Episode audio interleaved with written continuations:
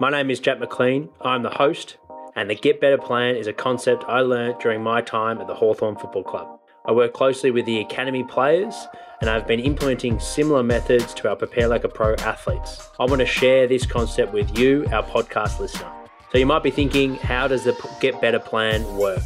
Well, each month we review and reflect each athlete's development and work out what is the bottleneck of their physical development, i.e., what is the one thing that is really letting down them to play at their best potential week after week. From there, we pick one lifestyle focus, for example, getting to sleep by 10 pm, five days a week, and a physical focus, for example, bringing max effort to the key lifts in their gym program. From there, each athlete join me live every week at 5 pm Sundays, and I present on a certain topic.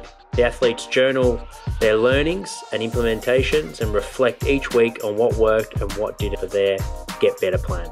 These presentations are recorded for the athletes that missed the presentation, and I want to share some of the content to you, our wider podcast community. If you're new to the podcast, every week I interview leaders in the AFL and high performance industries live on our YouTube channel.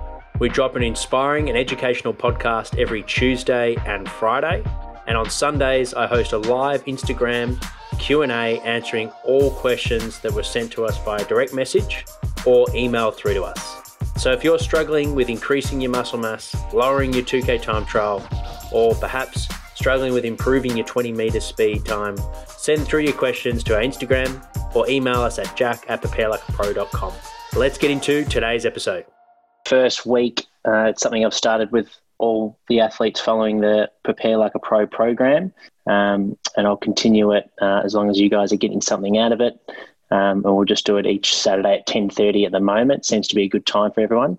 And if you can't make it, um, I'm recording these presentations, cutting out the start, lag time, and then the Q&A at the end. Um, but the presentation will be in your TeamBuildr on the following Monday. So if you can't make the um, the live time, feel free to um, watch it there, and, and, you can ask me questions after watching it um, on your TeamBuildr. Remember to um, follow me on Instagram. I'm pretty active through there at the moment. I'm trying to post a daily story on any topic to do with football and strength and conditioning. Um, and I'll do different little things on there, like live Q and A's and um, different segments throughout um, over the next few weeks and months. So, as I mentioned before, this this week we're focusing on focusing on stress and how that can implicate your athletic development as a footballer. Um, I'm using this iceberg um, visual again, um, so it's a good um, visual to have in the back of your mind um, that the things that um, we think about and the feelings that we have from an emotional point of view have a direct correlation with our actions and our behavior. And they're usually the things that um, we may not notice, so they can happen at a subconscious um, level um, and they influence our, our conscious decisions. So, being aware um, is what this whole presentation is about. And I'm going to try and do my best to simplify our mental approach to training and our mindset um, to football performance as best I can. It's obviously a super complex area, um, being the human mind, but we'll try. I'll do my best to try and simplify it.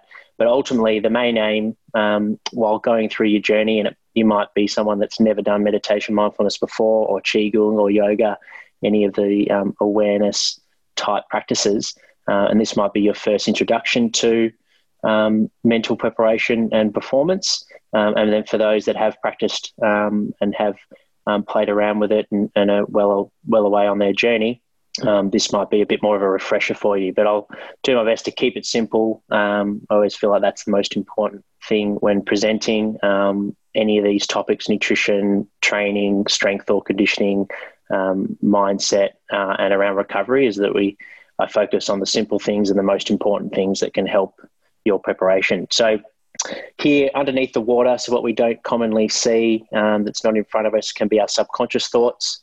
Then they will help uh, influence our mood, so how we're feeling.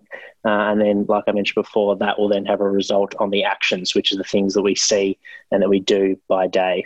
Thoughts equal actions, and how you respond after a mistake is one way that you might see this. So, this can happen in training, um, or you might be really good at training, um, at responding to your mistakes, but on game day where there's more pressure, um, maybe you respond a little bit differently. So, just like practicing the physical component of the skill, our thought process is just the same. We want to have the same uh, approach to our mental game as we do our physical game, in that it's all about getting better um, and understanding um, that we're all different and we all respond very differently um, under pressure. And our perception to certain types of pressure in the game can be different too. So for, for the forwards, you might be really uh, comfortable in front of the goals and kicking kicking for goal, um, where the defenders might be much more comfortable kicking out, so to speak. Um, so it's it's understanding what's important element of your game, what's a an area that is affecting your performance, and how can you mimic that in training um, and try and bring as much of the intensity and pressure as you can to um, game-like situations and practice those uh, in your training sessions. Um, so, just in your journal now, first thing that comes to mind: how do you commonly respond to a mistake when you um, when you play a game? So, you might have done a it might be decision error, it might have just been a shank kick that's gone out of bounds. Um, maybe you took the game on and you got holding for ball, whatever the mistake might be.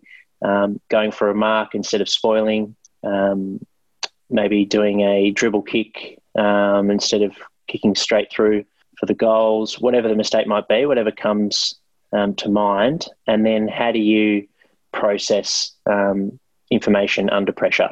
So just to help with the awareness, sometimes it helps writing it down. I'll get you to just spend about a minute on how do you respond after a mistake and how do you process information under pressure. And the aim of the game um, from a performance point of view is is having the understanding that mistakes are going to happen. Um, it's normal to make mistakes on game day. You can't have a perfect game um, on a weekly basis where you, where you don't make any mistakes.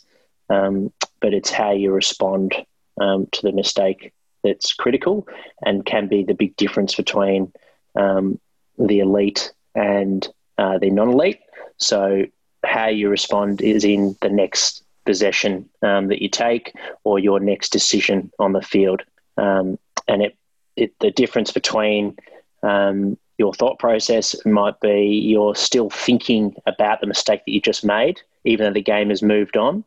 Uh, and the longer that you're thinking about that past experience, um, the more it's going to negatively affect your performance for the future um, decisions or actions that you have on the field. So the aim of the game here is to leave the mistake behind you. You're aware of it, um, so you've learnt from it, but you're moving on to the next contest and you're treating the next contest um, with the same approach as the one before. Um, so you're, you're, still attacking and, and, you're assertive with your game. You, you haven't been affected from a mental point of view from that mistake. You've moved on and, and you're present in the current game. Um, and then how you process information under pressure. The main aim here is to focus on trying to keep calm and contained. Um, so you're focusing um, on what you can control rather than the uncontrollables. Uh, and I'll go into a little bit more detail over the next few slides. Uh, but just note down on the first question, it's a matter of um, letting that mistake um, move on and you move on to the next contest and you're focusing on the present. Uh, and then the second part of this um, question is focusing on the controllables rather than things that you can't control. Okay, so we've got two different types of stress that can impact a athlete from a recovery point of view, and that is physical stress, um, which athletes tend to pay more respect to physical stress. So things like muscle soreness and body fatigue, um, and more often than not, um, we tend to respect the physical side, having you know feeling our legs are sore from maybe the weight session the day before, or um, maybe your body's um, physically sore from the hits and bruises on the game, um, and more likely we, we respect it, um, we're aware of it, and, and we make actions and accommodate um, our decisions to help us recover from a physical point of view. So that's an area that more often than not um, there isn't a, a huge um, room for growth in this space. We sort of know what works um, and what doesn't work in the physical recovery. Um, there's some recovery methodologies that still aren't proven on what they do, like ice baths um, and static stretching. Um, but ultimately, if it feels good for the athlete uh, and they build, feel better for it and it helps their preparation, then that's important that they do that an area that has had a lot of growth in elite sport over the last 10, 20 years has been the mental side. Um, and that's something that you can get a big competitive edge the sooner you start working on this side. Um, and it's definitely an area that um, sports psychologists are now becoming in high demand um, in elite sports um, for this reason. So it can be incredibly destructive um, if you're not aware of the effects that emotional and life stress can have on your preparation. Uh, and ultimately, it needs to be respected just the same as as physical stress. So just the same as um, maybe your hamstring is a really sore um, from a high um, sprinting based training session, you might um, do some light active recovery the next day to help your body recover. Uh, we want to apply that same approach where if you've experienced a uh, maybe a recent breakup with a partner or a heated conversation um, with a close friend or family, we want to um, make sure that we're accommodating that stress and, and managing um, and respecting that type of stress because it does have a effect on our body. And there, that leads into the mind and body are connected. Um, so actions that happen within the mind um, do produce a chemical reaction, and I'll go into science a little bit later on the slides. Um, but we can see um, on a uh, scientific level how the body responds when under stress, whether it be a physical stress that we're going under, like training, as well as a thought process that we're having or an emotion that we're feeling, and that could show up in the body. Here's um, two common um, traits that we see amongst um, high competitive uh, elite athletes, uh, as well as community based athletes uh, and state league athletes. So it doesn't matter what level you're playing um, at, we can see um, these common traits. Um, and more often than not, um, you'll experience one or the other. So you might have a, a goal that you set and you start focusing on the work that you need to do to reach that goal. And then you'll have a, a bit of a tendency to be more in the overworking and overthinking category um, because you really care about that goal and you're, and you're um, set on, on reaching your goal. And then there'll be times where you may feel um, laid back, um, a bit more rested, um, and, and potentially you might have some more lazy um, uh, attributes to your to your weekly schedule, and that might be something that we drop into in the off season to let your body recover. Uh, where in season or pre-season we're for, more focusing on the work. The key here is that understanding the effects that the fight or flight sympathetic dominant nervous system can have, um, and then also equally um, recognizing the effect the parasympathetic um, digestive system um, and rest can have. So we want to have a balance of the two. We don't want to be dominant more on, on one side than the other. Um, you know, pre game day, you want to make sure you, are sympathetic, so your mind's switched on and you're ready to go. Um, but then, as soon as the game's done, we want to move more towards the parasympathetic dominant state where we're feeling rested and, and the, the body and the mind are in a relaxed state so it can optimally recover. So, the key here is having hacks and, and strategies to influence your nervous system um, to be either sympathetic dominant or parasympathetic dominant. Um, and we'll, I'll go through some strategies to help you guys practice these different things and, and for you to try them out and see how they work on your body.